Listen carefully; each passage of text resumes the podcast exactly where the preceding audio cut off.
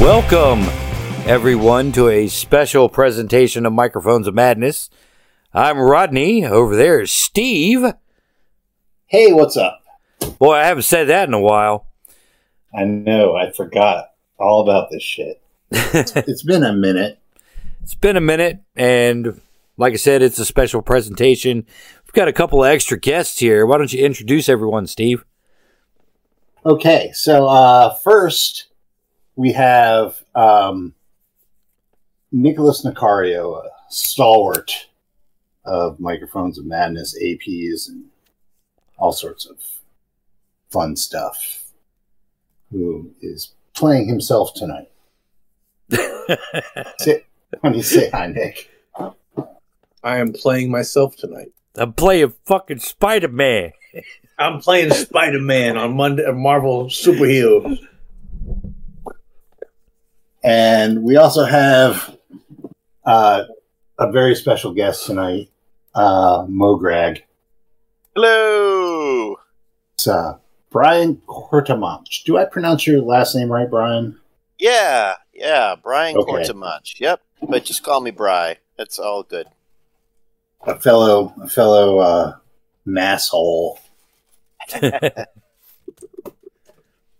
you may be wondering why we've asked, why we're even doing this again, A, and why we've asked special guests to uh, support us here. Well, that's because we've uncovered something so terrible We had to get the band back together. that we had to we we had to pull a Jake and Elwood and get the band back together just to talk about it. And that is Yes. the Call of Cthulhu is- camp. Oh, go ahead.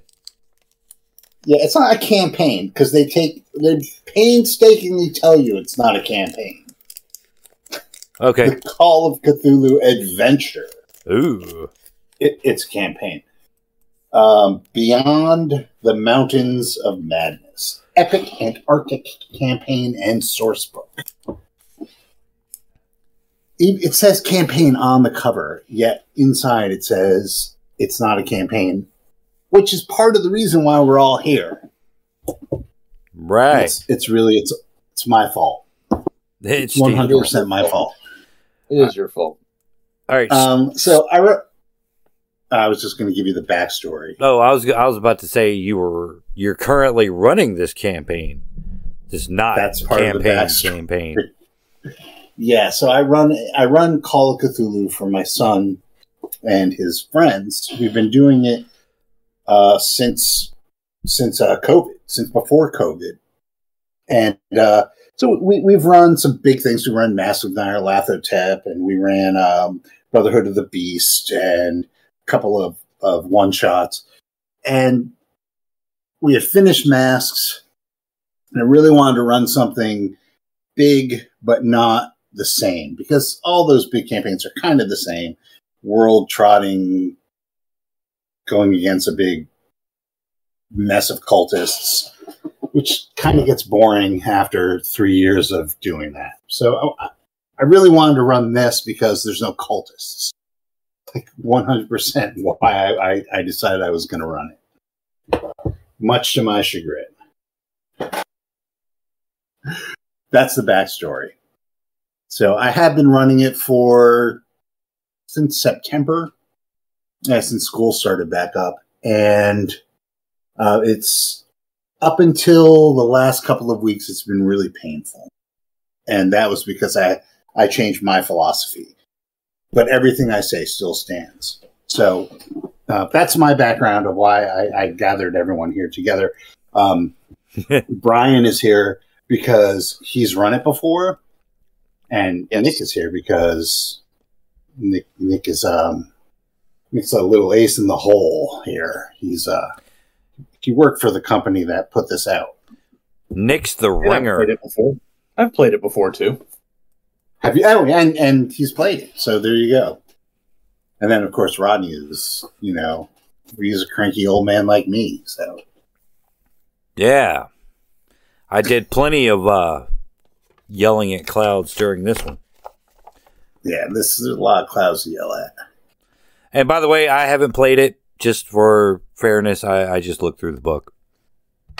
after Which after is- listening to Oh, Steve. um, um, well, he, and here's the thing. So, the first and foremost, this thing is not open at all. It is a story. It is as if um, the authors wrote a story and then decided, "Wow, this would be really cool in Call of Cthulhu," and then figured out a way to Rosencrantz and Guildenstern uh, player characters into it.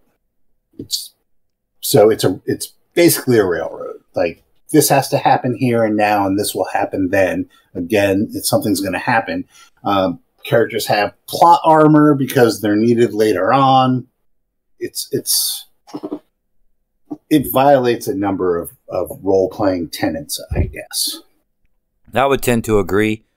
First and foremost, of being you know the player characters being the main characters of the story. Yeah, and they're not. They're just they're not.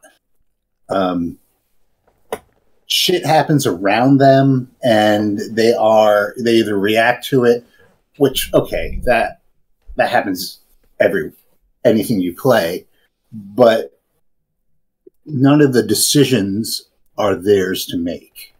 Right? Yep. Does that, does that make any sense? Okay. Yeah. Feel free to chime in. It's anytime. pretty railroady.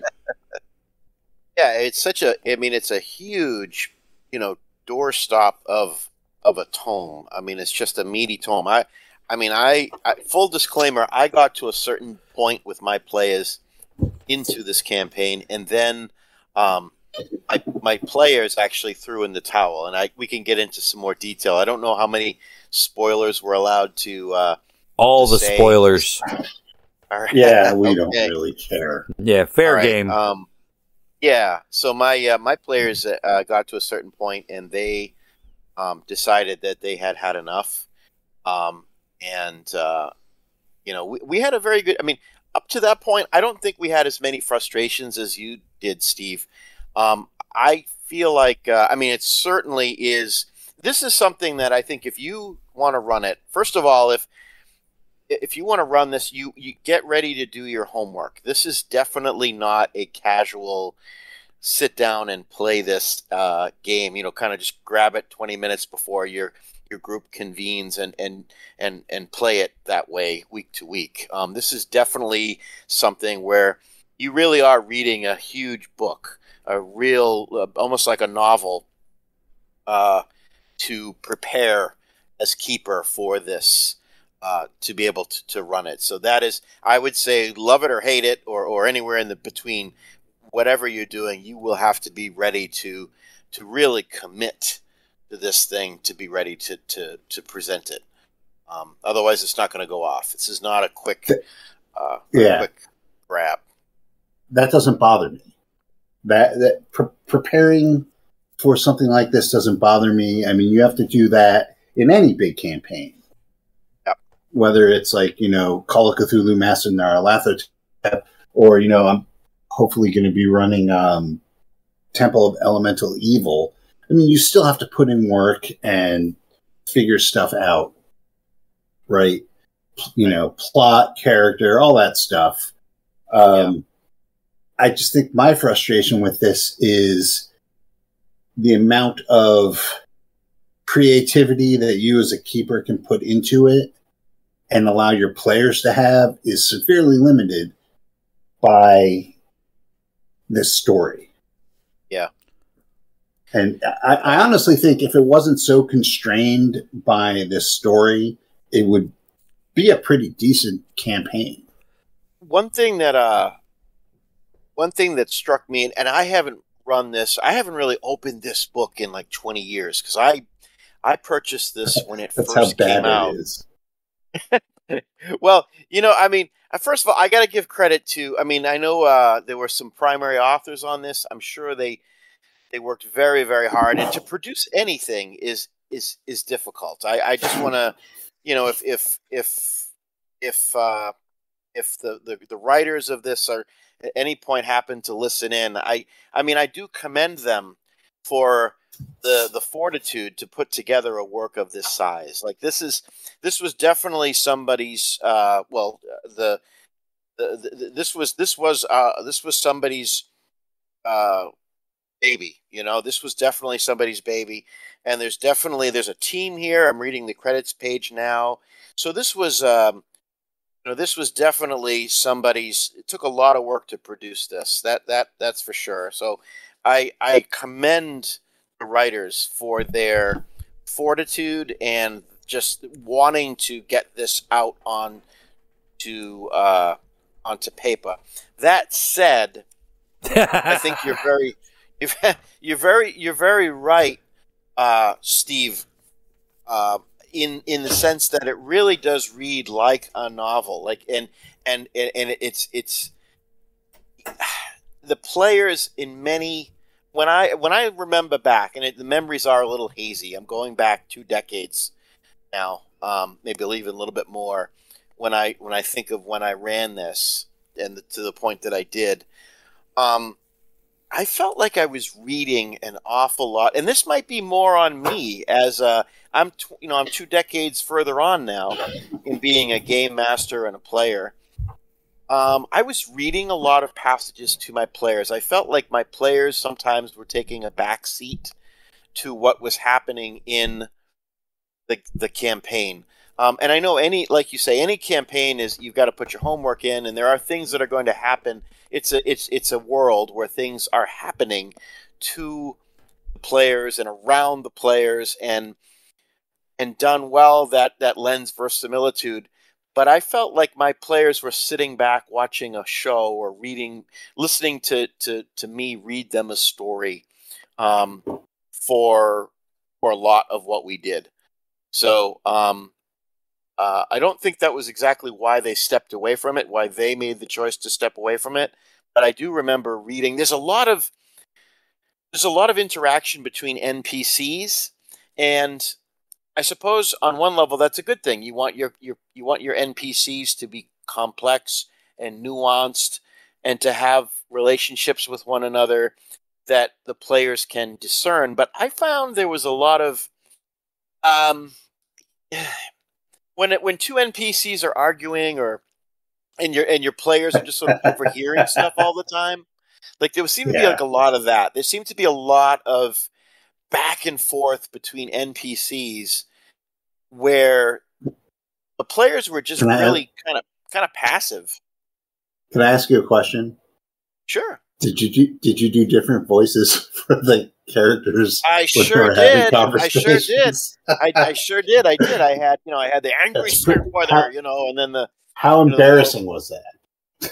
Um, well, it was these were pretty good friends, so I think they yeah, they they indulge me and uh, you know, I didn't make them crazy crazy voices, but I did try to animate because you know, you don't want you actually you don't want you don't want your you, you've got to put a little something into those voices otherwise because it's already it's it's npc to npc so if Right. you if you if you don't even like use like voices it's it's going to be even more boring so um so anyway so Yeah. uh So I it becomes time to I- put on a show. I, I, yeah, I really you're right. It, it was. It was stand putting on a show. Yeah. What having That's to like uh, more- talk to yourself as the GM? Yeah, I mean, like the players are there to play a game, not to sit back and listen to Starkweather and Moore rant or Starkweather rant and Moore try to calm him down. Yeah. know, about like sexism in Antarctica. Yeah, it, it it's a it's a type of play style that can only be improved with sock puppets. I, I, and, and I found myself like glossing over a lot of that, like just summarizing it. If it was something big or it added emphasis to what was going on, I, I, I would kind of do that. But I, I just I want these kids or you know, anybody who's playing to like enjoy playing a game instead of you know watching me poorly try and do different accents talking to myself.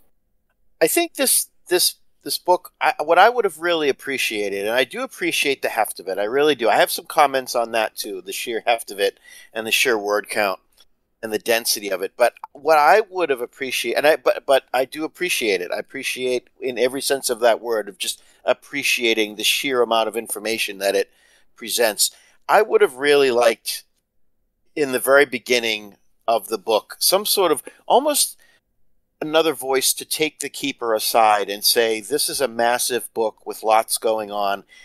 Th- this is what you need to emphasize to your players. Like this is what you really, really need to get across." And then the rest of this book, feel free to dive in as deep as you want to go, or like you just said, Steve, pull back and sort of skim a lot of that. But but but you know, at base, just just a sort of a synopsis. You know, sort of sell me on this. Sell me on this. I mean, they literally did sell me on it. I bought the book, but uh, give me as a keeper. Give me, uh, you know, kind of the, you know, pull me aside and and and give me the sort of rough and dirty, the snapshot of this.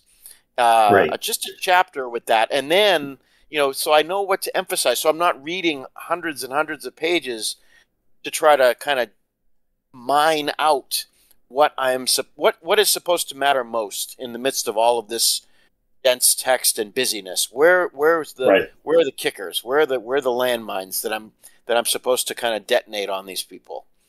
So, right and it's it, it's it's a difficult editing process on a keeper's part because like you said it's huge it's a doorstop of a book and it's densely written. The version you have is three columns per page. I have the uh i have the reprint which is two columns per page which is a little bit easier to read. But Yeah. it's still it's a it's a lot. And it's a slow burn and that's that's what gets you. It's a slow burn. Nothing happens like mythos wise for oh, almost half of it po- probably even like until what like chapter 9 or 10 Yeah, is like when seventy you start of it. yeah is when you when you actually have like call of cthulhu stuff happening Yeah.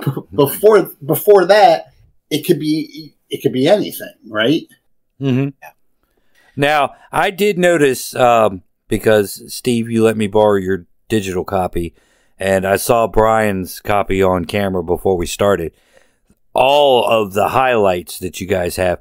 Would it have killed them to put more bullet points in there?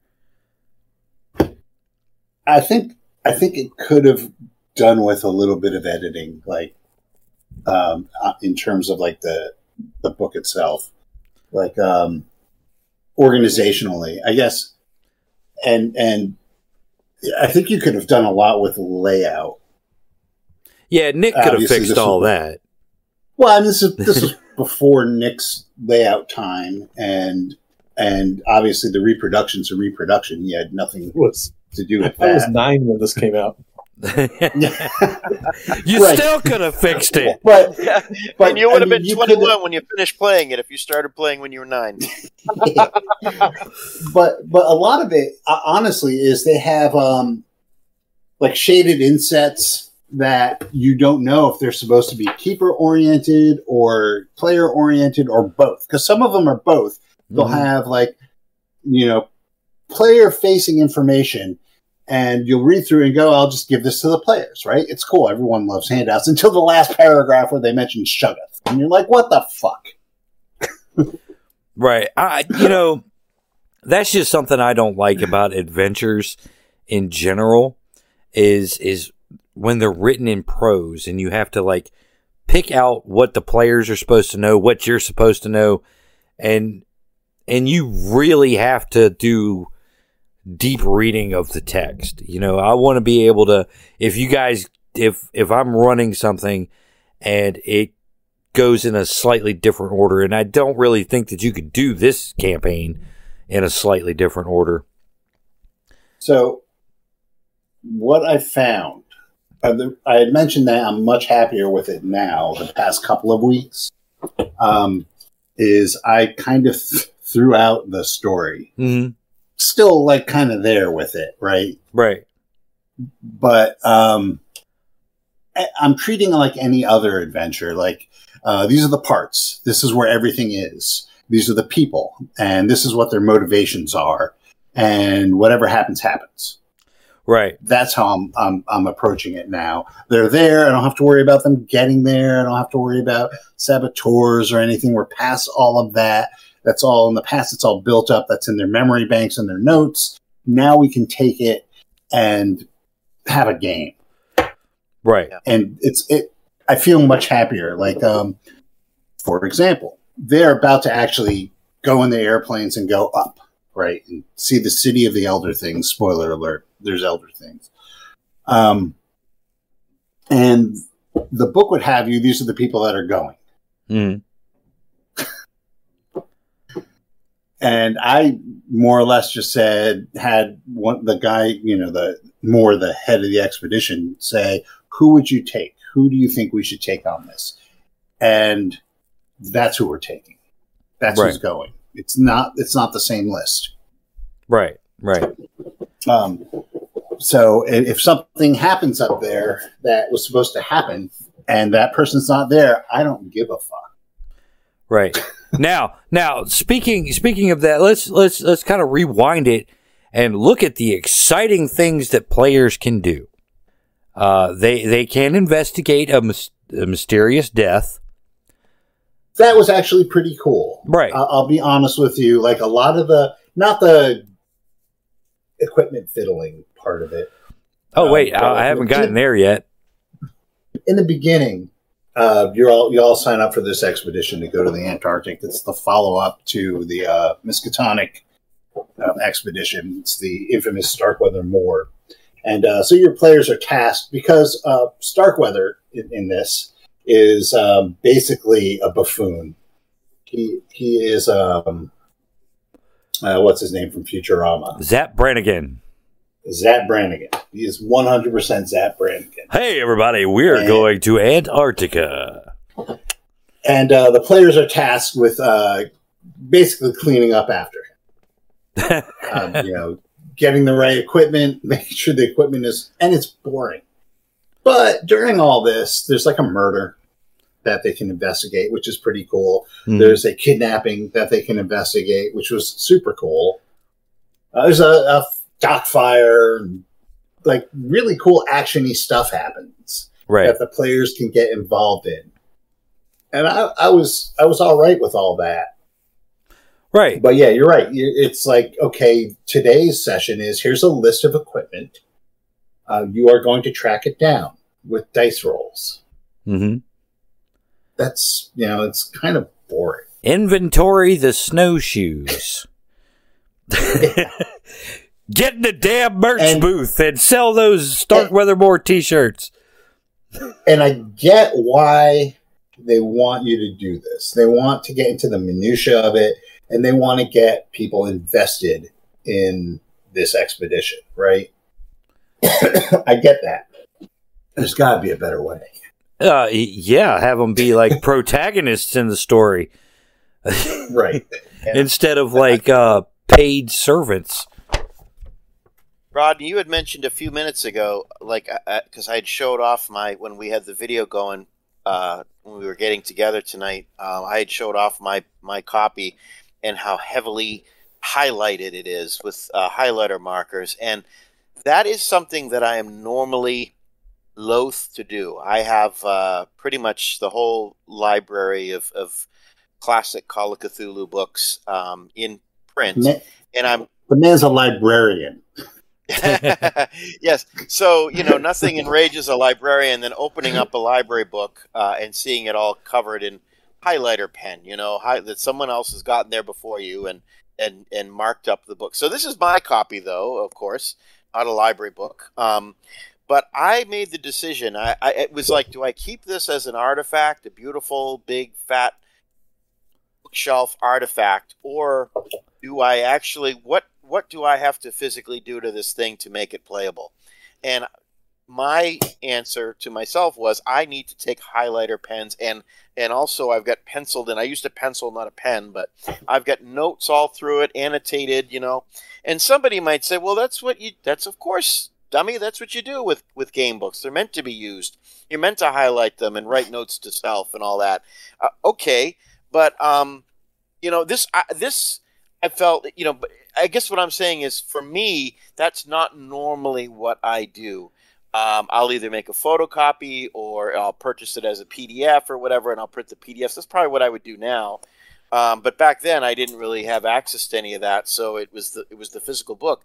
And with some misgivings, I took a highlighter pen to this big book, and but I said I've got to I've got to do it. I've got if I'm going to make this workable, and and I and I had had it all color coded. Uh, a certain color was so that I would literally read, you know, read this part to the players, or read these. These are details that I can share with the players, and then I had another color for uh, these are secrets that are behind the scenes, um, and then I had another color for. Um, uh, uh, what different NPCs, what, what they might have been doing in in the scene.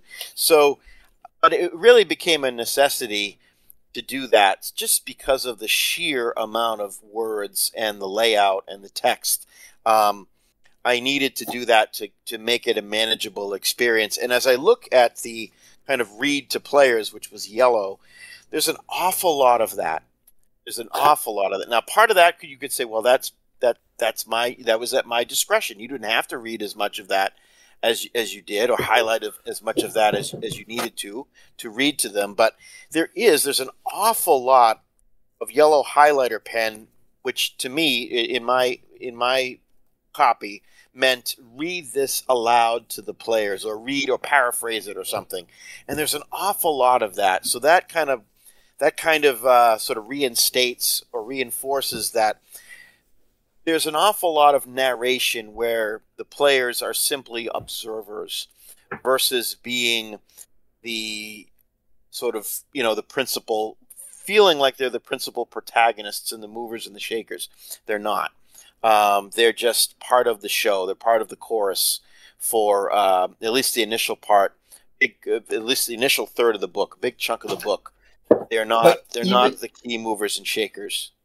Even when the shit hits the fan, so to speak, and they become the movers and shakers, they're still not. Because instead of getting their orders from Starkweather or Moore, now Lexington starts giving them.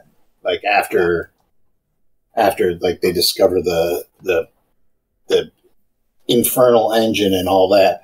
So Yeah. there's still like even like amidst the the climax of everything, there's still like kind of you know that nope, they're not going to walk into the room and say he bit off his head like a gingerbread man. Th- th- You don't get that because that's not the player's job. That's somebody else's job. Right. Yeah. which which kind of I mean, I there don't know, was that- one.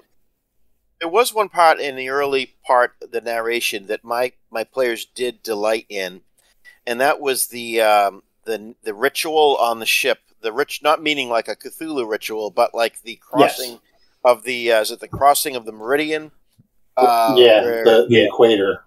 the Yeah. equator, uh, where the, the they, they become shellbacks, or they're shellbacks Yeah, kid- become full fledged sailors, or something like that. The kids like Again, that it's been too. twenty years. Yeah, Yeah, like it when I yeah, they a really. I actually had one of my players was uh, had a relative who had was a mariner and had experienced something like that, and so he he had already had stories, tales like of, of told to him of what his relative had gone through, uh, and this was something. So when he when he encountered it uh, in the game, he was tickled that. Um, that Cool. he had That's that really he, cool. yeah that he got to be he got to his through through the fiction he got to be a part of that so that was very so i do i do applaud just the sheer level of, of detail the loving you know obsessive obsessive level of detail that has gone into this book because uh, uh, in that magic moment one of my players was really brought into the story. Like he was already you know invested and all that but that really i don't know for in his particular in, individual circumstance made the made it even more uh, alive for him and that was a lot of fun. But even there a lot of that was me describing what was going on with the sailors um, you know and how they were they were bringing the players uh, forward. But again they're they're not they're not really they're they're there they're participating but it's more like and then this happens to you and then this happens to you and then this happens Right. then they bring out this and they bring out that. And it's um it's even then it was more of a uh telling a story to them than it was them having agency uh in, a and certainly it certainly wasn't a crisis it was a kind of a fun part uh, No, but it's it's it leads to a crisis because uh, Yeah. while that's going on, uh, Danforth is sabotaging, or Danforth's agent, sorry, is sabotaging the food, right? Yep, yep yep Um, sure and I think because so many things are happening to them, when it comes time to act, like uh, with the food, uh, people kind of get a little. Am, am I supposed to do something? Like reticent, Right. Because so, so much has been happening to them, they don't have agency to be able to do stuff like that. And and I found myself like saying, okay, so what are you guys going to do? Hmm or or have um, more say, uh, why don't you go look at the refrigerator? Or Right. know, wouldn't it be a great idea to do this instead of like them thinking of stuff to do for themselves. Right, right. Now, I, I remember reading through uh, that part and the whole crossing the line thing. Ah, That's kind of neat, but couldn't we just redline this? This part of the journey? Maybe get to some of the sabotage stuff? You know, yeah, I- I it's, agree it's an interesting Rodney. little detail, but eh, Yeah, for for us, it took the better part of like one session to go through all that. And and in my in my instance, my my particular s- situation with my players, they did want to go like blow by blow, but that was because one of my players, again, had this kind of personal connection. But I'm with you, Rodney, that I think a lot of people would want to redline that, and I that's the kind of editorial advice I think should be there for the keepers. Um, in, at the beginning of every chapter, like these are the things you must convey. These are the Right. things that you can redline. Mhm. um, and you know that that would be extremely helpful um, to kind of be these kind of way markers as you make your way into this deep deep deep book with all of these details. Uh, a friendly uh, posting uh, to the to the to the keeper um, that we don't really get that we do get a bit of a keeper's overview at the beginning but I'm looking at page uh, 86 and I know we're, when you know this isn't one of these read alongs here but um, it's uh, and again it's a three mine is a three column book but there's a i mean there's just a whole column of just back and forth of dialogue uh, with Ah, uh, yes. with you know with the uh, the dogs With the ceremony. Oh, with the Yeah. dogs, yeah. dogs yeah like the ceremony See- has happened and then the dogs have been poisoned and uh there's I'm looking what at it the right hell now. this one says and we've got to help them Save no, the let's dogs. save the dogs and then there's It- a lot of it's on page 80 on in your copy. Um, Yeah. Robin. yeah. it's just back and forth and back and forth and it's it's it's like you were saying at the beginning steve it's very much like reading a novel and then somehow we're going to shoehorn gamers into this. It's like i'm reading uh, i'm actually reading dialogue between uh, you know instead of just uh, to, to rodney's point or, or to redline or just you know a bullet point the dogs have been poisoned. And then get let the keeper give the keeper the the the liberty to to to kind of okay the dog's been poisoned. How do the we don't need we don't need literally like Right. line by line every How do the players react to that? Right. yeah yeah like you know there's just here's this npc it's starker's curse i tell you shut up look who's listening so so says you know it's just it's very uh you know and i i Yeah. believe i read looking back on my like- ancient highlighting i read all that to my players It's, it's And, like uh, porn movie dialogue. Mhm.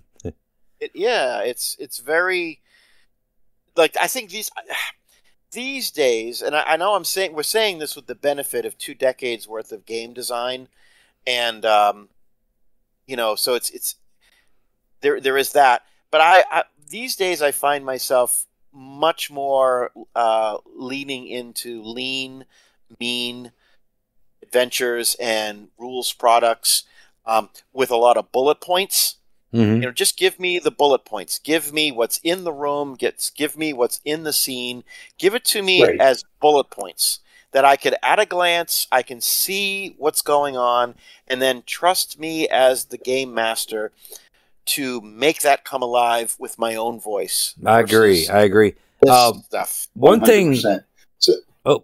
Go ahead. Oh, I I was just going to say that it's funny you picked this scene because my son, his character is a dog handler. so all this was going on, and I was like, fuck that. Um, and I just had Logan do all that shit. Right. Logan got to put the dogs down and all that, which was kind of cool. I mean, in terms of gaming, it probably traumatized him. He's a big boy, he can deal with it. Yeah. Um, so the the they all chose uh, characters that would fit into a lot of the NPC stuff. hmm Like one of them is a pilot Right. mechanic. One of them is, is a dog handler with biology, with uh, you know veterinary medicine, so biology.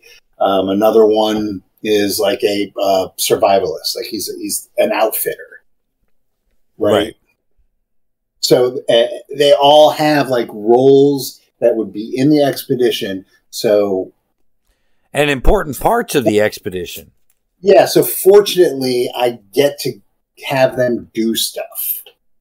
I and I think that's definitely part of. Well, it, it hampers them in some ways because none of them are scientists.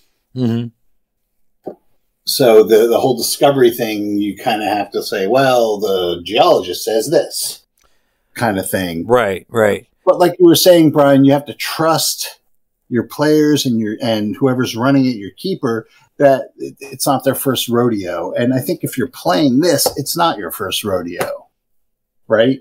hmm Right. Yep. Yep. Yeah, exactly. And and so, you know, I know again we've had 20 years worth of game design and I, I know that uh, or I seem to think or I observe that a lot of the newer games are going to those uh, smaller, tighter, leaner, meaner experiences, cutting away a lot of that to get to the meat of things. So so I don't maybe think it takes uh, 20 years of gaming experience, honestly, Bryan, because I'm like going to pull this out here. Uh, this is Dungeon Module S1 Tomb of Horrors. Right? And basically, you know, it's a dungeon. Big dungeon, and there's small rooms. There's it's a dungeon. It's like a twelve page book, and it basically this is what you see in the room. This is what's in the room. There you go. Yeah, I, I think that's uh, you know kind of a full circle sort of thing. You know, that's what the OSR brought to the table was, hey, let's just trust the GM, trust the players to come up with their own thing. Here's a here's a quick and dirty framework to get that done. I think one of the issues with Call of Cthulhu specifically is that they don't, the system does not do travel well at all, ever. Yeah, Like In D&D, you have, you know, rules for, for, for hex crawling, right? Mhm. You have rules that take care of it. Same thing in Traveller. You know, there, there are, that's how it works. And they don't have anything in Call of Cthulhu for that. I'm probably thinking because they want to redline a lot of that, or if something's going to happen on the way, it's going to be something that's going to happen on the way. right, right. Like you a have little mini adventure. right. You have two choices: But they- you, a red line or a scripted event. Right. If, if something's going to happen, it's going to be like Deadlight, right? Which was Mhm. designed to happen uh, on your way from one thing to another. Right. It, it's not going to be like, okay, roll a d10 on a one or two, you have a random encounter. It, it doesn't. It doesn't work that way, which frees up a lot, I think, in some ways, but in other ways, it opens it up for this. Yeah, I mean, well, when you look at the the fantasy genre, like a lot of Dungeons and Dragons and, and, and that type of stuff, it's it's typically a location uh, uh, based, or oftentimes is a location based adventure, whereas Call of Cthulhu is an event based uh, adventure. So you you have to you know you're you're there to experience an event and sort of solve a mystery or deal with something a horror whereas a, a, a lot of your sort of d&d at least in my experience is you're, you're, you're it's much more sandbox. You're free to uh, you're free to travel to the west to the east to the north to the south. Go this way go that way go by the lake go through the woods. Um, and you're just sort of you know and, and, and you decide do we go deeper into the castle? Do we go deeper into the catacombs?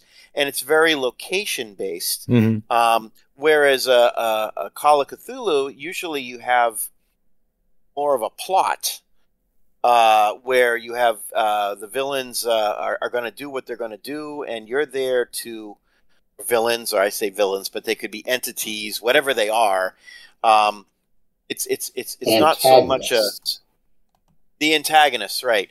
Uh, it's typically not an open world. It's it's not a sandbox. It's it's a it's very much a uh, this is going to happen. If you decide to play this game tonight with your friends, this is what you're going to be experiencing. Um, versus uh, again the Dungeons and Dragons, where it's like, well, this is if you go into the castle, this is what you could experience. If you go this level of the dungeon, this is what's waiting for you there. But it's there's much more of a sense of uh, open world. I've always found um, with with D and D, and that's not a criticism of Call of Cthulhu. One's not better than the other. It's just a very different uh, sort of setup. It's a very different set of expectations, one over the other. Yeah, when- Um, when you have know? something like uh, like Dungeons and Dragons with the random encounter tables and stuff like that, you can inadvertently create an, an entirely new adventure off to the side, just emergently. Uh, something something like this, you know, it going back to the kind of railroady aspect of this particular campaign, is it there? It has to proceed on the rails you have to go from point A to point B. You know, you can't meander around and end up in Samoa for a little while, or you know, float over Well, real yay. but Well, you, you can. I'm sure. You know, the players players could just very well hijack the ship and because they're tired of the campaign and decide to go pirating Well, in the East China Sea or something. It's fun. It's funny you should say, Rodney, because I'm you can't see me, but I'm nodding my head with everything you've just said. That sense of emergent play is very much constrained in a in a Call of Cthulhu kind of a situation because yes, things I have to disagree. happen. You I disagree? disagree. Okay, I, You disagree. not one hundred percent. I semi disagree. Okay. I think that the, the best Call of Cthulhu to me is you have a situation, right? Whatever that is, Mhm. cultists trying to bring the Sphinx back or whatever it is. And you have locations, right? And, you know, you have mega locations like, you know, New York City, Nairobi, Cairo, right? hmm and then you have locations within locations within those locations. And okay so you have stuff that can happen in the museum stuff that can happen in the library stuff that can happen here there and everywhere right? And hmm players are pretty much free to do whatever they want in there and then they trigger events when, when they go to certain places. And once you've triggered an event it affects the other events That's uh. I think That- that is the the best Call of Cthulhu to me. Like, um, you know, Masks of Nyarlathotep. It's a great example of that. Brotherhood of the Beast is the same way. This Yeah. doesn't do that, though. You don't have that with this. This is here's point A. You will get to point B by the end of this chapter. Then from point B, you will go to point C. and I think that's to, I've played through Brotherhood of the Beast, and early on, my characters had a sense of not only agency but urgency. Like they realized something very foul was afoot, and they were active agents trying to track down and solve this this issue, this problem that was emerging. Um, whereas, like we've talked about in this particular campaign, you're sort of an observer for such a huge part of it before you have any sense of personal investment. Um, the other, like the other two you just mentioned, Masks and and Day of the Beast, there's a sense of urgency. Stuff's happening to you, and you're realizing, you know, yes, I could go, I could, I could throw up my hands. We could all take a trip to London now, or we could all take a trip somewhere. But the evil is going to keep. Uh, Festering. If you don't do something about Yeah. it, no one else will. Yes. Whereas this one, you're sort of along for the even the most famous of the train ride uh, uh, campaigns, Horror on the Orient Express, a literal railroad. You are tasked by the professor at the very beginning that there is a horrible evil afoot, and you must you must deal with it. Uh, this one, you're you know you're explorers. You're sort of okay, go explore these you know this Antarctic realm, and you're not really. You're just kind of okay, and that that that actually became for my players. That's where they ducked out uh, to get back to Rodney's point. Like you know originally, like that sort of sense of. Uh, they they got to that point where you I think Rodney you said something like they could take the, they could take the boat and go to the South China Sea if they wanted um, that's what they did. They my players got to they realized um, and now I don't know if this is if this is poor keepering on my part to, to the way I this I, I maybe I own I should own more of this. Maybe it was poor players. Uh, so maybe it was maybe it was us and not the material. But my players, what happened was they got to the point where they the air canisters on the airplanes were uh, had been befouled, tainted air, and uh, they got to a Thanks, point. Starkweather. they got to that point and they decided they were not going to get on the air the next flight over the mountains. You know, when it was sort of like, well, okay, let's have another go at this and get on the next. You know, they'll figure this out and we'll have a go at getting over the mountains. And that's when you just that's when you get the hook, right? That's when you finally see the the horribleness that is the uh, the horrible realization. They never got there because so much had happened. There had been so many acts of sabotage between the It's like- fires and the poisonings and the this and. Sabotage City. Yeah. So my players were like, they actually said, we, we care about these characters. You talk about wanting to get into your character's skin. They said, we're in the skins of our of our characters now. We don't, you know, as players, yes, we realize we're in a horror game and we pro- we're supposed to get on this plane and stuff's supposed to happen to us. But they said, you know, our our play our characters wouldn't want to get on this plane. The motivation they just so they did the they did the very sort of sensible thing, which was they sat it out. They refused to get on the the campaign. Just came to a, a screeching halt as they just they just sat it out. They said, "We know no mas, we're done. We're not getting on that airplane." And I had nowhere. You know, you're sitting in the middle of the Antarctic. I had nowhere to. And again, maybe it was me as a keeper. I had no other. I had no fallback to that. I had no.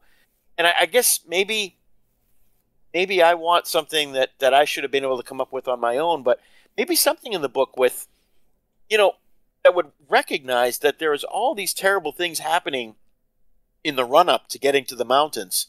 How to keep your player characters invested, how to keep them uh, pushing forward. The other campaigns we just mentioned, you know that there's something befoul happening, and you have to, you have to, it's going to fester and grow if you just step away. This one, not so much. A bunch of crappy things kept happening, and they were just like, "Nope, we're done.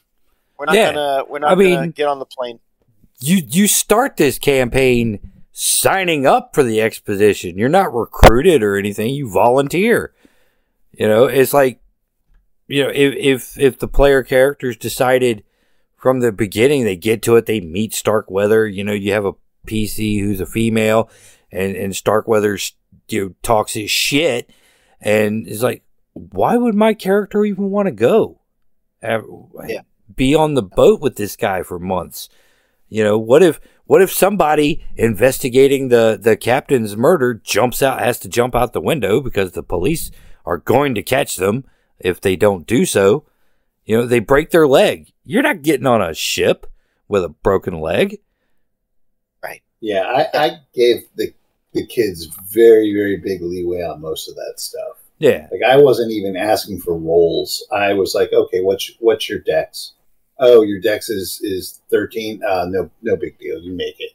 I just I wanted to protect them enough so they can actually play the game instead of like get them nickel and dimed Right. to the point where they don't want to go. And and you're right, Bryan. Um, we just got to that point in, in our campaign, and one of the kids is, and I didn't do the oxygen thing. I'm I remember what you had said, and I was like, I'm not even going to do that. You know, they're just going to go up, and it, that's you know they've got bigger problems. You know, with interpersonal relationships, they think that um, you know the Germans are Nazis, which they are now going to be, and um, that Lexington's in league with them, and and all sorts of like, you know, they have enough on their in their minds on their plate, so to speak, right? So I didn't even do that, and one of them was just like, why would we? Why should we be going up there? we, we've got like we've got like these dead elder things here. We were warned there's a city up there because they all had to read at the Mountains of Madness in game. Uh, there's a city of elder things. We should probably just leave. I, was, I was like, oh, fucking Christ. Yeah, yeah, yeah. You know, years later, one of my players uh, came to me. We were hanging out, and and and and it came up. This was years, years later, uh, and he said to me, "You know, I feel bad that we abandoned that campaign where we did.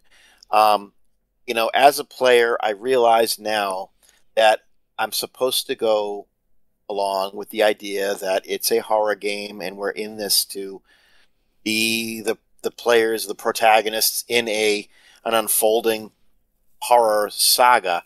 So, me as player should have just had my character get on the plane, and uh, you know, but but but that's very meta. You know, that's kind of I know we're all on some level we're all you know kind of metagaming on you know we're all aware that we're putting our characters in harm's way as as to, to play Call, a game like Call of Cthulhu, but by the same token, Call of Cthulhu is is celebrated for being a game of uh, sort of everyday heroes that are very relatable types, and But people bum. get into this.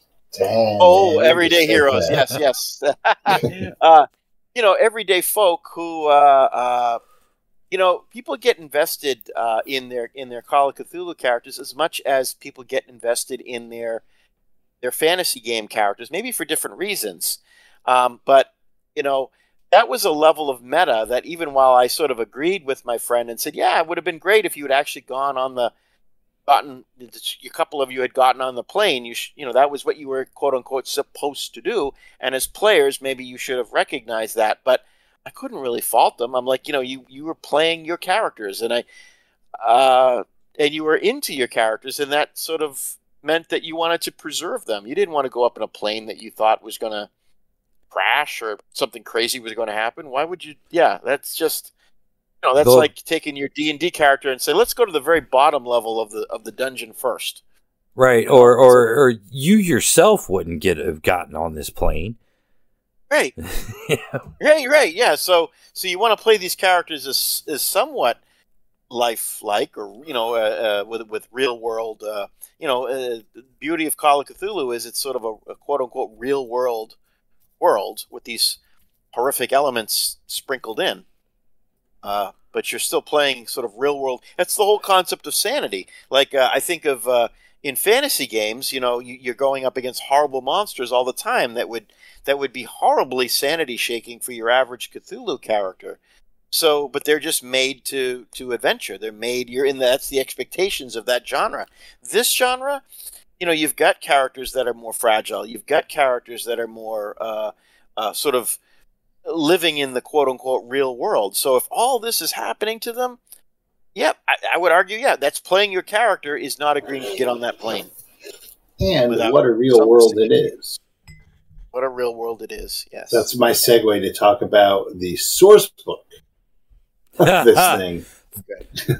the simulation. because because the there's 17 chapters of the actual adventure which in my copy of it it is about 280 pages of a non-campaign. The rest of it the rest of it's uh, 432 total pages, uh, is appendices on uh, Antarctica, like how to how to like literally like a, a how to survive in Antarctica. Uh, the actual story of what's going on, which should have been in the beginning of the book, to tell you the truth. Um, stats for NPCs, which should be as they come up instead of like all popped in the back, and and like stats for planes and dog sleds and zeppelins and and you know weird like why vehicles why do i care what the the boeing 247 what what the game stats for it are especially if what's going to happen to that boeing 247 is pre-written in the book anyway so Yeah. Well, I think I mean this. I'm not disagreeing with you, Steve, but I'm wondering. Um, this was written in 2000, published right around 1999, 2000, somewhere in there. Let me see. i think i Um, think it was 1999 1999. You know, and I think a lot of that stuff people didn't have. oh, I don't know. I'm trying to remember. It was 1999. A The internet was still very new. Like now, we would have all those details on An- Antarctica if we Yeah, just opened up the internet. Like I think this was I don't a use a lot of those details. I mean, I want to set the scene. I want them to know it's cold. I want them to know that if they take off their glove, like and and poke around with a gloveless hand, they're gonna get frostbite. I want them to know those things, right, and have it in the back of their mind. But I don't need to know to the minutest detail, you know, The weight of a what a dog sled entails. You know, the Yeah, actual That's sledding. true. That's I, I hear you. And- um, I, but you know, I also I know uh, you know, uh, I feel like you know, Call of Cthulhu has always sort of one of its tags has always been it's it's it's been a more sort of erudite game or scholarly game, and I'm not trying to be snobby, but it's just got that reputation for for being sort of that verisimilitude um, with the handouts and things. If you look at the core books, the the the sort of page after page of of of, of minute differences between guns um, in the in in some of the core books and things like that. Like now, a lot of games are just like handgun, comma small, handgun, comma medium, handgun, comma large. You know that's and that's all you need. Um, but I Call think the game used to be like that. yeah, but at some point it became, you know, there's like if you look at the the, the roster of weapons and the, the some of the, the the page upon page of equipment lists, it it, it does get very uh, into the weeds. Um, so I, I feel like this is kind of par for that. Like I think maybe I don't mean to. Ch- uh, I, I I don't know the writers at all. I've never never talked with them, but I'm wondering if they they felt that they had to put all of that in to be sort of like this is this is what we have to do. We can't just kind of skim. We need to put this detail in for people who are hungry for that level of detail. But Bryan, Yes, sir. what color are the dogs? Oh my goodness. Uh, well, in my mind's eye, they're all huskies, and they're all uh, you know they're all husky with blue eyes, and they're cute. You know, One one blue, one one Right. green. Yeah, But- they're big, beautiful, fluffy dogs. But that Oh, that, that kind of goes does. to your point about the, the the depth of detail. Is we know the acceleration rate of a certain Boeing aircraft, how much it weighs, um, you know, how big is the fuselage in, in cubic centimeters, but you know, oh yeah, dogs. you know, Yeah, yeah. I yeah. mean, no, I I get you. I, I, get I, you. I, I think I think that if you're going to have something, you know, companion animals, I guess, because I mean, there's a big section where you are dog sledding, correct? Yes, there's there's a, a section that describes dog sledding and the dangers of dog sledding and different kinds of ice you can encounter and what you have to do if you come to ice while you're dog sledding, all sorts of things. Right. And I so it would seem to me that the yeah, you know, and you know how players are. You know, they will always try to adopt a pet of some type. Uh, you know, you've got these these these animals here. It's like, yeah, all the different types of ice and stuff like that. Okay, well, you know, at least keep me invested in taking care of the dogs. Tell me about, you know, what breed are they? What color are they? You know, if you're going to tell me how much a dog sled weighs and how much it can carry, tell me what my dogs look like. well, they take care of that because once you start getting into encountering dead elder things, the dogs all go batshit. Oh, they get rid of the dogs. Dogs run off. No, the dogs uh, just get barky, uncontrollably barky. But there is there's such a for for better or ill there there is such a wealth of detail. But like like you say, Rodney, very selectively perhaps. But there there there is such a a, a detail a le- level of detail that as someone trying to run the game, it is so easy to get lost in all of the mm-hmm. details. Whether it's the whether it's the minutia about the equipment, um, uh, the, the the the conversations back and forth, the endless conversations between NPCs. Um, there's just it's it's it's sort of it, it, just by by dint of sheer size. When you need to find something that matters, it's very hard to find because mm-hmm. it's so it so much information so there, a glut. Yeah. Now, yeah. speaking speaking of detail, and and this has been the butt of several jokes uh, around around the chat room.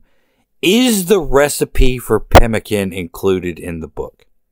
All right, I'm looking in the back, and I'm not seeing pemmican. So it's in chapter five. Chapter five. Yeah, it's been 20 years, but I seem to vaguely recall learning more about pemmican than I ever thought I would ever need to know in my life. Yeah. Uh, oh, I'm sorry. Chapter six. Chapter six. Chapter six. No, chapter My five. chapter six. No, it's chapter five. Maybe it's chapter. Chapter five. Yeah. It's on page ninety four in the um in the hardcover book. Here it is, pemmican. Yeah, I got it.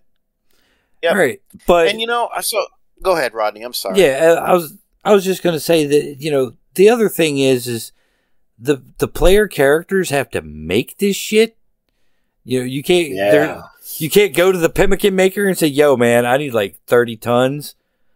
There is no pemmican maker. Right. You have to. You have to be the pemmican maker. Meanwhile, plot happens while you're. The fucking, greatest thing is the pick.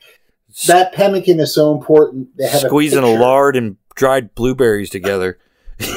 There's a picture of of the pemmican people sitting around in the in the food processing plant looking like their souls have been sucked out through their noses. Are you sure those aren't players waiting for something to happen? They are because those are the pemmican makers because they made the pemmican. These are the pemmican the pemmican squad. Okay. Um, yeah, yeah. No, I yeah. This is. I got it here. Yep. So I mean, I, I mean, I'm busting on this, but I mean, I, I oh, hope. Oh, there's the picture. Not, if, oh, they they yep. look so thrilled to be doing. but I am making you know, pemmican. I know that I know that I'm sure the the the Engans who wrote this poured their souls into this, and I don't want to make anybody feel bad that may be connected to this. You know, I feel I feel guilty because I mean I, you know, for the time that we did play, I did enjoy it. So I'm not, I'm not saying we didn't. We had a wonderful time with it. Uh, however, it, it is laden with concerns for me. As, but again, I have the benefit of you know a couple of decades of looking back and thinking about it. But, um, yeah, I mean, I, I think it, it, you know, it could be.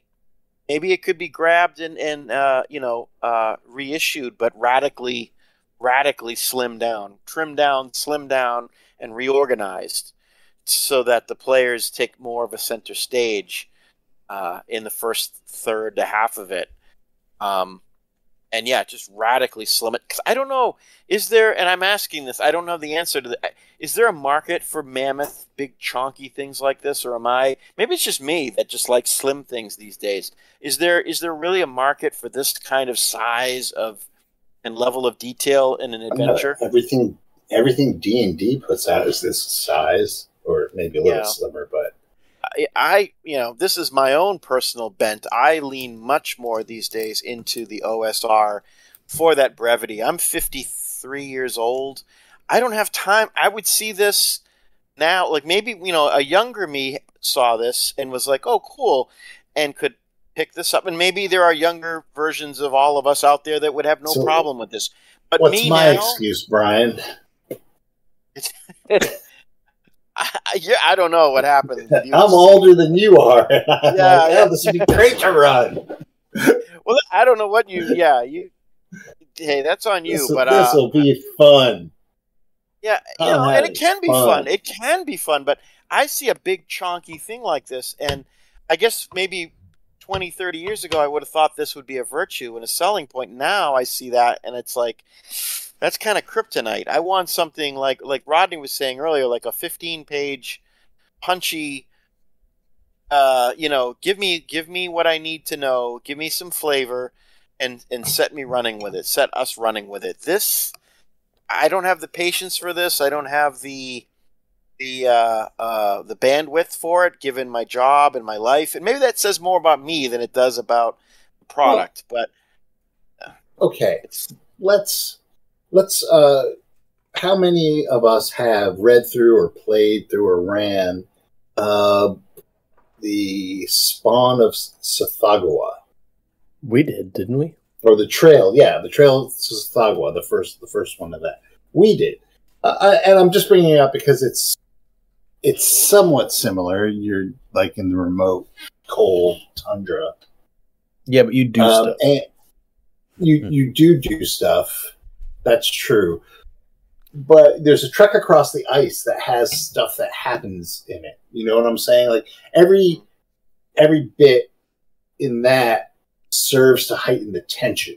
And and you don't necessarily have like this um you know cult that is going to that you know is actively trying to destroy the world in it you find stuff out um, as you're going along. You're also part of an expedition. This is uh, i think an archaeological expedition. That they're, they found yeah, some, in the trail of they society. found some yeah, glyphs. They found something some in the glyphs ice. on, yeah, on a glacier right. ice. and that leads you to you know the the tale of Samper or whatever the fuck his name was, and the and the form the spawn, and that's tight. It's you know it's not very long. It's maybe like ten pages. I'd have to pull it out, but it's it's not very long. Um, it's a it's a ton of fun, and but it's got more of a classic Call of Cthulhu structure to it. Well, something like and I this. think Oh, go ahead, Steve. I I, didn't think- mean to cut you I think if you if you it's it's okay. I do it to people all the time.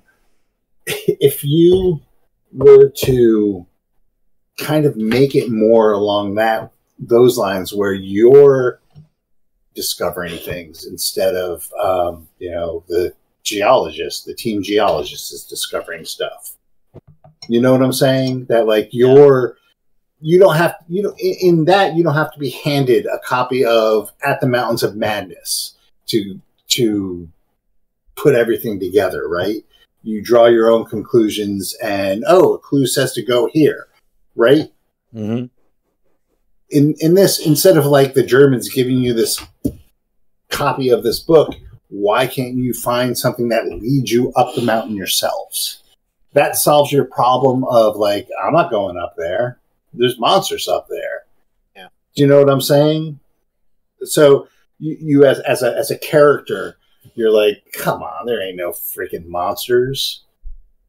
Let's Yeah. go up the mountain because that's what this clue says. Go up the mountain. So that's what we're gonna do instead of um, you know, oh, you, you just go up the mountain because you know the Dyer expedition went up the mountain. It says it right here in this book. That's my bad German accent. Well, I mean, I look at this uh, again after 20 years, but I'm looking at this big book. If I, I'm playing make pretend in my head. Like if I took this book and I wanted to make it, let's say I wanted to make it into a movie. We started this and said this would be like a novel. This is like a novel that, that became an RPG product. So if I took this book and I took it to a bunch of filmmakers and actors and actresses and I said, turn this into a film. I would have to chop this thing down. They would say it's the- too fucking long. Yeah, they would say, yeah, too many details, too big.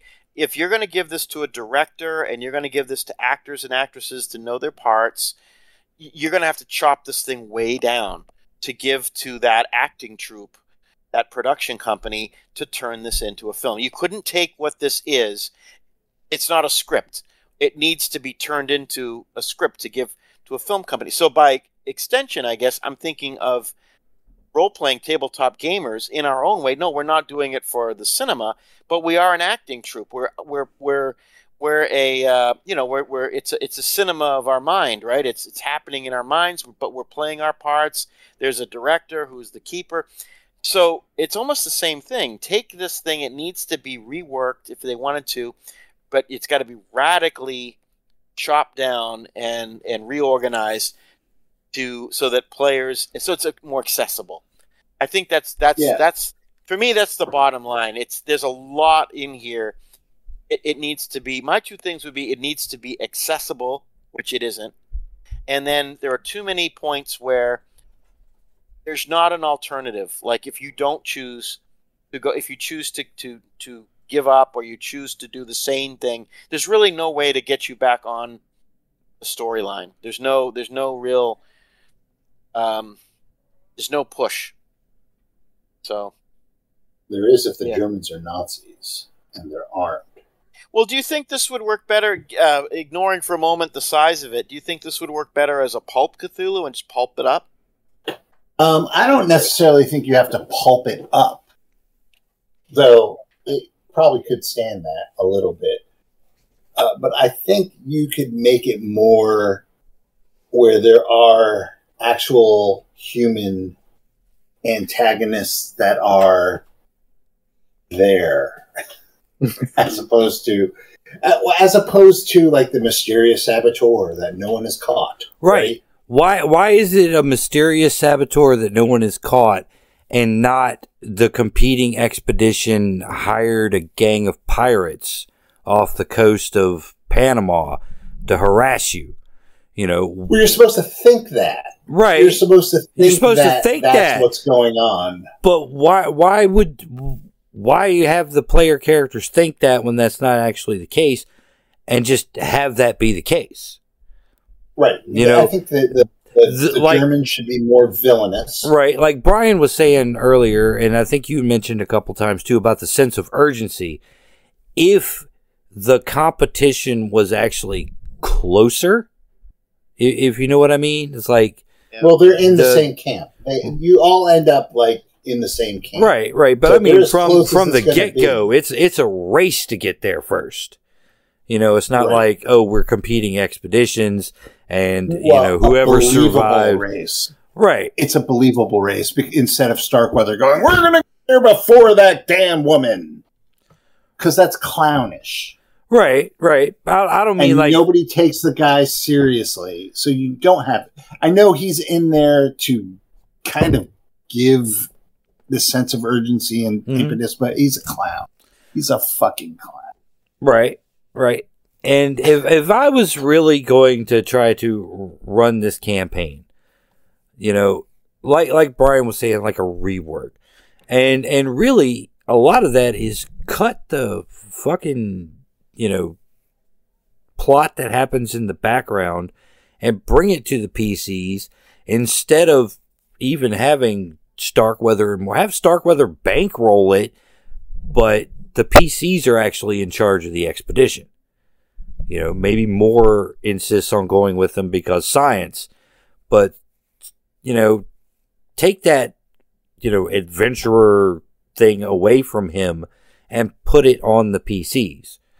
And Or or make him a less clownish character. Yeah, so that you have somebody who's there but so i i if you if you- if you look at at the mountains of madness it was dyer's expedition but lake said fuck you i'm going on my own. Right.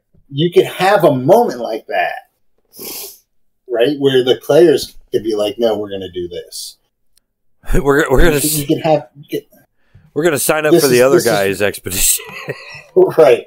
You you can. I think you could still have Starkweather and Moore both there, but give the players agency. It's really it's a question of agency and spending way too much time on this slow burn where you know you could redline most of that. Maybe have vignettes of sabotage, hmm but there it's been it's been a long time i'm trying to think um trying to look here uh what's the what's the hook that gets the pl- is it just answer an ad to go on an antarctic expedition or is there more to it yeah, that's pr- pretty much it. Yeah. It's All right. answer an ad to go on an Ac- Antarctic expedition. Help wanted. help wanted which is Yeah. which is fine which is fine but make them actual members of the expedition like recommended characters for this you know um, geologist one of the characters could be a geologist Hmm. you know one of the characters can be um, a, a biologist you know th- things that will fulfill roles in the expedition itself as opposed to Being you know, they uh, don't really third string dog to that. handler. Maybe Right. seed it early maybe seed it early with strong reasons to go on this expedition besides help wanted because there are so many opportunities to say screw this i'm out but if you're if you have a, a, a, a, character who maybe is a relative of one of the people from the earlier doomed expedition and you're going to find out what the hell happened you know come Right. hell or high water uh, you know something along those lines. So that is a, a, a little seed or something that you could plant with one of them. And have, uh, have the expedition be uh, prisoners. They're all prisoners. They're australian. They're prisoners and they have to go or they will spend more, more just- time in jail. Here, you've been like, press I'm just parole. ganged. I'm just thinking of uh, you know, I'm just thinking of like like like I'm thinking of Indiana Jones, like the first Raiders, where the guys from the government are like, you know, there's the there's an urgency, there's the the, the bad guys are looking for the we don't want the nazis. And we don't want the nazis getting this. Right, They're just fucking right. nazis. Right, because they're bad guys, and we don't want it's them. 19, it's 1933 and hitler is chancellor of germany yeah, that's- and they're and I mean, there's Nazis, literal Nazis, right, right there. and they're and they're scouring the they're scouring the globe for all these weird things and whatever so yeah you could you could you could do something like I, I think of that even hell even big trouble in little china i think jack burton he wanted his truck back you know i mean it's Yeah. uh, there's there's got to be something to say you know what the elders thing stole my truck. Antarctica. there's a great there's a great uh, uh, scenario or module the elder thing stole my truck um, You know what old Jack Uh, Burton says at a time like this? Fuck you, Starkweather. yeah. You're not here to get it, Mr. Burton. Uh, so, um, you know, I, I, heck, I'd play that. That sounds awesome.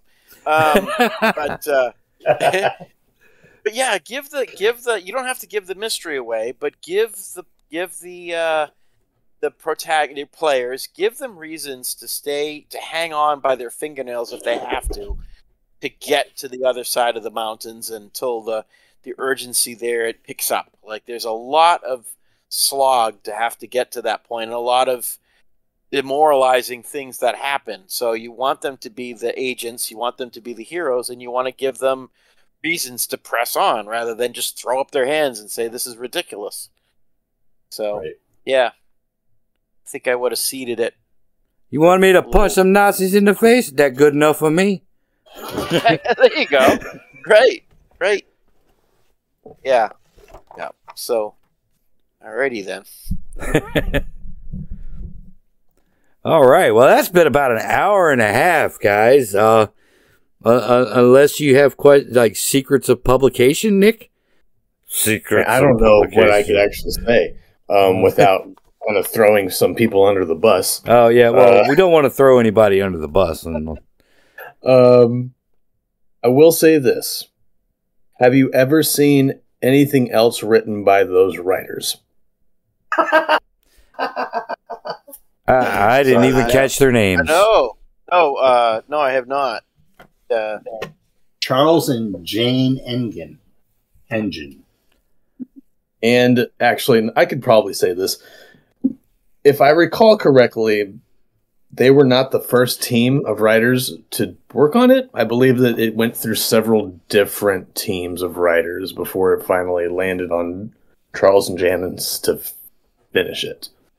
So, are you saying that we need to release the Snyder cut of Beyond the Mountains of Madness? I think it could have used probably a better editing, you know, Yeah, I, yeah, and I can and definitely see. better layout too. Like I was, you know, just skimming through it. There's, there's at one point there's a a header at the bottom of a column that should have been moved to the next column. I don't get that, but yeah. eh. This was also published at a time when Chaosium was at one of its lowest points. Uh, this was right after Greg left for reasons I can't get into. Um, Hmm. and Chaosium didn't have a whole lot of money, so That's uh, fair. kind of keep that in mind too. Um, yeah, you know, production probably values. Yeah, you know they couldn't they couldn't probably you know go through a whole lot of editing. They probably weren't paying people that much at the time. Um, Right. are Uh, you saying are you saying Nick that like I mean we've kind of we've we've given it a little bit of rough treatment. Um, you know, like Charles and Janyce Janyce En- Engan, it- you know, they've got the they've got primary credits on the cover, but you know, if they were given something to salvage, like if, if, if I'm if I'm kind of maybe I'm misinterpreting, but if they were given a project to sort of salvage and and and and rescue, you know, maybe they they they were constrained by by things that were already had happened, so they made the best of what they had. I don't know if that's the story or not, but but that's uh, that's that's probably closer to the, to the truth. You know, Right. um, especially I- with I the don't want them resources to- that they had yeah. I mean, because I hate to think that somebody would listen to this, maybe one of one of those folks or one of the other folks, and and just feel like you know, be shaking their fist and saying, "Oh, those those guys, they don't know Those what assholes. we went through to yeah yeah what we went through to get that to get that just the fact that you have it to talk about is an achievement you know so uh It is. you know I, I it is a beloved. know. It's a beloved adventure. I mean, there's not a lot of negative press at all about it on the internet. You can't. People like it. Mhm. Yeah. You know, it's Well, it's I like think- the the yeah, Rocky Horror Picture Show of of Call of Cthulhu. I will say this: it was fun to play as a kid, but I also had Charlie Crank as the GM, and he was a great GM. Um, he he ran it well. Um, he made it exciting, but um, I also recall that he cut out a lot of a lot of the um, the boring bits. I think we kind of just went straight to Antarctica. Um, and we well, like you know, cutting out the whole like you know the the ship trip and all that stuff. I think that we pretty much just went right into the meat of the thing. Okay. Yeah. Well, that's a that's a very fair point. Um, I think uh, right now let's uh we just go kind of go around the table. Um, Brian.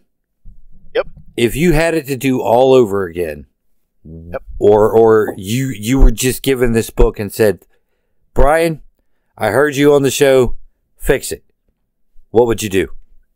i would radically trim it down uh I, that's what i would i would radically trim it down i would put all kinds of uh i don't know flow charts or some sort of relational map so that uh, to make it i would fill it with keeper tools so that the keeper could could run it uh, at more at a glance. Not not not to be lazy, but Mhm. but I would I would radically cut it down, and I would give clear wayfinding markers, whether it's flow charts or or box text or uh, some sort of synopsis at the beginning of every chapter, uh, and and I would just cut this thing down. Uh, I would bullet point many more things, and I would just cut out so much of the dialogue, so much of the of the just page upon page upon page of detail, so that you have um, a much slimmer, meaty, slimmer, but but packs a punch where it needs to. So that I know I'm speaking in, in generalities, but that's what I would do because I would feel like if I had to hand this over to a group of players, I would I wouldn't hand them this brick. I would Mhm. hand them something that was much slimmer and um, with with more wayfinding tools for the presenter and uh, something that they could invest their own more of their own agency into it as presenters and as players. Okay, that's that's fair. Steve, same question. Okay, so I would take out everything in that appendix that had nothing to do with with uh, what you're going to actually use in the adventure. Um, you don't need that much detail. No one does. I would also make it so it was not a railroad. Um, I would make it more of a point crawlish kind of thing hmm where you have locations where stuff happens. Um, and through the player's actions, what happens at other locations will be modified. I, I'd make it more open ended. And I think you can still accomplish stuff like that um, if you have, you know, a, a keeper who is halfway decent and players who know how to role play. I, I don't think you need the hand holding that this book affords. It's Okay. just you don't need that. That's fair. That's fair. Nick, anything you would uh that strikes you that you would change? Uh, like everyone else has said, I would cut out a lot. I would probably start at chapter eight, uh, where they reach Lake's camp, and I would end it at ch- at the end of chapter fourteen, which is essentially them escaping out of the um, the city of the Elder Things. So, with that in mind, I would cut out two thirds of it um, so it would go from if you're like looking in the uh, the the the rule book, it'd be 124 to 264. So it would be about 140 pages. um, Which is the Um, length of a regular old adventure these days, right? uh, like a mini Pretty- campaign. pretty- a yeah, mini campaign. Yeah. But, you know, it was still a solid campaign. You know, you get six weeks out of it, Hmm. maybe more, depending on how how people are playing. Um, but yeah, it's you know, it, it's it could a lot could be cut out in my opinion, and you would still have like you would still have the same pretty much the same story. It's just a lot of the fillers cut out. Hmm. Do you really need to make a list of all the things that you're taking to Antarctica? Do you really need to role play the ship on the way there? Do you need to role play the return journey? Or should you just be on the continent once you start? Do you need to role play making thirty tons of pemmican? Do you need to role play making 30 tons It of was pemmican? so much fun. So much fun. The pemmican. We all remember the pemmican. It's, yeah. Yeah, well, it's yeah, but it's yeah, to, to Nick's point. It's like you never see like Indiana Jones paying for his plane tickets. Like there's just you just it's done. That's because his his university place pays for him. uh, Jones, I have a reservation to Bombay. But there's, Sure, there's a lot. Do you have your There's lot- passport, Mister Jones? Uh, but there's there's a lot of pro. I think the fact that we have spent what an hour and a half talking about it, we're passionate about it, even though we've been Yeah. kind of rough on parts of it. Um, I don't think if we didn't care for it at all, if we didn't have have see see the promise in it, we wouldn't be talking about it. We would it just wouldn't you know we wouldn't be here. Yeah. So I go ahead. Sorry, Steve. Go ahead. Yeah, I'm, I'm just. I'm sorry. I keep on interrupting. I- I was just gonna say we're not. We're not. We're not doing this about terror in the sky. Shit. Should we? No, that's It's not worth it. It's not worth it. not worth it. the best thing about Terror of the Sky was the cover. And, you know, I was about to say, that's one of the best thing that this has to offer, too. I mean, the, the cover art in itself is really good. but it's Uh, recycled. It's so good they reused it for the Antarctica cycle. Yeah. I mean, like I said, it was, they were published at a time where Chaosium was really strapped for cash. So maybe the fact that it exists at all is something to be celebrated, you know, given Yeah. the history of the the the time that it was produced and everything. Well, what Brian, we're doing is optimist. celebrating. we're we're we're celebrating in a backhanded kind of way. You know, It was Yeah. definitely it was definitely published at a time when Chaosium was being kept alive out of sheer willpower. and much can be said for that. A- a- As for me, if I was going to run this thing, I would scrap the entire direct sequel to Lovecraft's second worst story, um, and run the murder mystery from the from the beginning chapters. You know who's who's kill who's killing off the the members of Starkweather Moore. Yeah. You know that that that struck me as a much more interesting idea than uh, count the number of snowshoes we have. Yeah. No, solve a damn murder. One of the most emotional points, and I know we're probably trying to wrap this up, but one of the most emotional points for my players, going back again, remembering back the decades ago that we played, was the actual the poisoning of the dogs. Mhm. that that really got to my players um, because I think my group we're all animal lovers.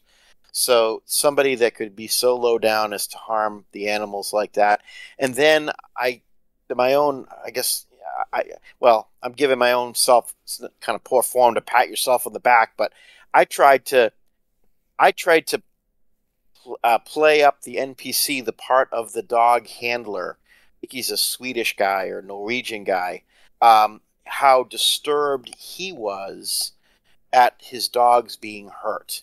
And that was, it was kind of a golden moment that we sort of gelled around that. Like suddenly it was like an NPC that became very real to Mhm. my players. And, and in that incident, things got really dark. You know, just the fact that animals like that were harmed, it became very, um, you know, it's a it's a it's a dark and terrible thing, but it was a golden moment in our campaign because, um, you know, it's it, is it is it is it world shattering like Masks of Nyarlathotep, or is it, you know, is it is it is it anything you know like that? No, it's it's a pack of dogs being poisoned. It's a it's mean- a quiet horror. Yeah, it's small horror, but it shows that even small, and it's the evil that humans do it. At that point, you're not even dealing with some monster from outer space or deep sea. Or it's the evil that people do, and it it had just a it was a gut punch moment, and I'll, that's one of those moments I'll hang on to. Uh, you know, that in my memory, as my long history as a gamer, um, that was a very impactful moment. But what color are the dogs, Bryan?